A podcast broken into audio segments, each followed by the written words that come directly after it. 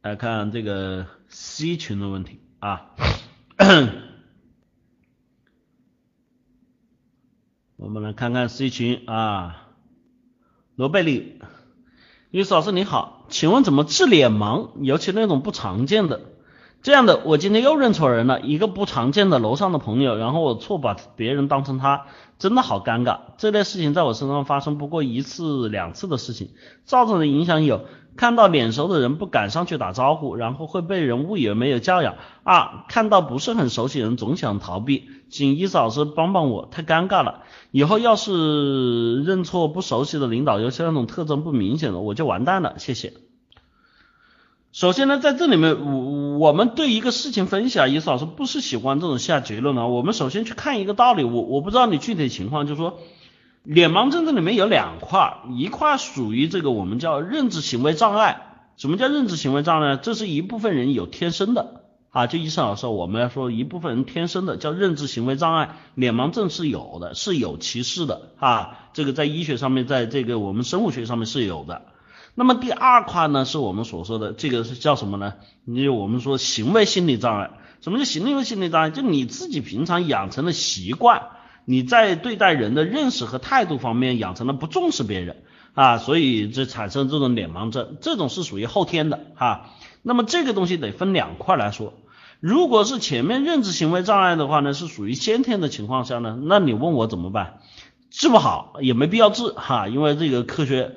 那我对于这种情况下呢，我给的建议是这样的，反正都是这样，对吧？我们就发挥自己身上的优势，不要记住了，任何一件事事情，意思老师跟大家说一点哈，就任何一件事情在我们身上，其实它都是两面性的。你能看见不利的一面，你记住了，它一定有好的一面。我们得反过来看，比如说我认识每个人，我看他脸都不太熟，不太认得，对吧？我有时候很健忘，或者我真的有这种脸盲的，我该怎么办？我这个时候不打招呼显得不礼貌，对吧？然后认错了也很不礼貌，那我干脆我发挥这个优势，我就干脆跟所有人打招呼，对吧？这就把自己这个劣势转化为优势，跟所有人打招呼，即便打招呼我去微笑，因为这个东西是不会有人不喜欢的呀。我冲人微笑，跟人点头，对吧？哎，这个是很多人喜能够去接受的一个我们所说的礼仪和教养的东西啊，是不是？那么在这里面，我们说有了这个方式，不熟悉的陌生人，你点头微笑打招呼又怎么样呢？人家会骂你是神经病吗？不会。那熟悉人点头打微笑打招呼怎么样？人家也会觉得很好，很有礼貌。所以这就是我们化解的方式，听懂了吗？罗贝里，我我我想跟你们说的，其实就这样子，把你的这个行为融化到你身体里面，融化到你日常行为里面的这种，去把你的礼仪和教养做起来，做得更好，没有关系。第二种，比如说像后天的哈，后天的这种情况下，我可能对别人不在乎或者什么，那这个东西就你要注意了哈，你就要注意了，那就说明你平时在跟人相处的过程中，你这个不光是脸盲症，我相信你跟人在相处的时候，你心里面的那种自私啊，包括这些东西会体现的特别多。那么在这个时候，我们要去解决这个问题，很简单的一个问题，就是说我们自己要更多的去在意身边所发生的一些事情啊。就我在这里面说过了，很多时候当你们去看一件问题的时候，我们要想成一个我们定式思维，就我们脑子里面要有一个思维的逻辑和框架。首先，我们去养成我们对一个人的，就我之前讲历史思维法的时候讲定位，其实讲定位这个过程中呢，包括我们的目标的过程中，在认识人的时候也是需要的，因为你首先得去针对人，针对人的时候，我们就要对这个人有一个完整的这个分析。对吧？包括我们所说的他的特征、性格，对吧？很多人之所以记不住，是因为我们平时太关注于自己了。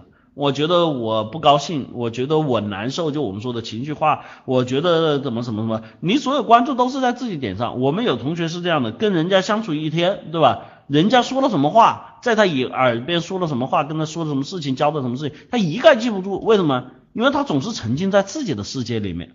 啊，自己所想的问题啊，自己感觉到难受的问题啊，自己觉得不好的问题啊，自己觉得人家有病的问题啊，我觉得这个点最重要的是要去改变自己跟人相处的方式哈。所以这两点它是在处理方式上面是有所不同的。第一种如果是认知行为障碍的话，那没有办法，那你就利用先天优势，去让自己变得更加的怎么样？礼貌，跟所有人去打招呼，微笑，对吧？让所有人都能感受到你的热情。第二种，如果是说你在认识人这方面是因为自己过于自私的话，那你就得去改变自己跟人相处的这个模式，让自己变得这种我们说提高自己情商，跟人相处的时候更多的去关注，就像前面那个谁提问的样，更多的去帮助别人，去关注人家的需求，这个东西才能得到我们说实质上的改变，好吧？希望这个问题对罗伯你你有帮助哈。你的问题呢，我想说，应该你不是认知行为障碍哈。然后通过之前课上的一些问题和反馈来看，我觉得你是偏向于后者多一点。但是我觉得你现在上课到现在，我其实觉得你进步还是蛮大的哈。这一点我觉得，我相信我就不知道你这个问题跟之前来比有没有变化。我想问一个问题。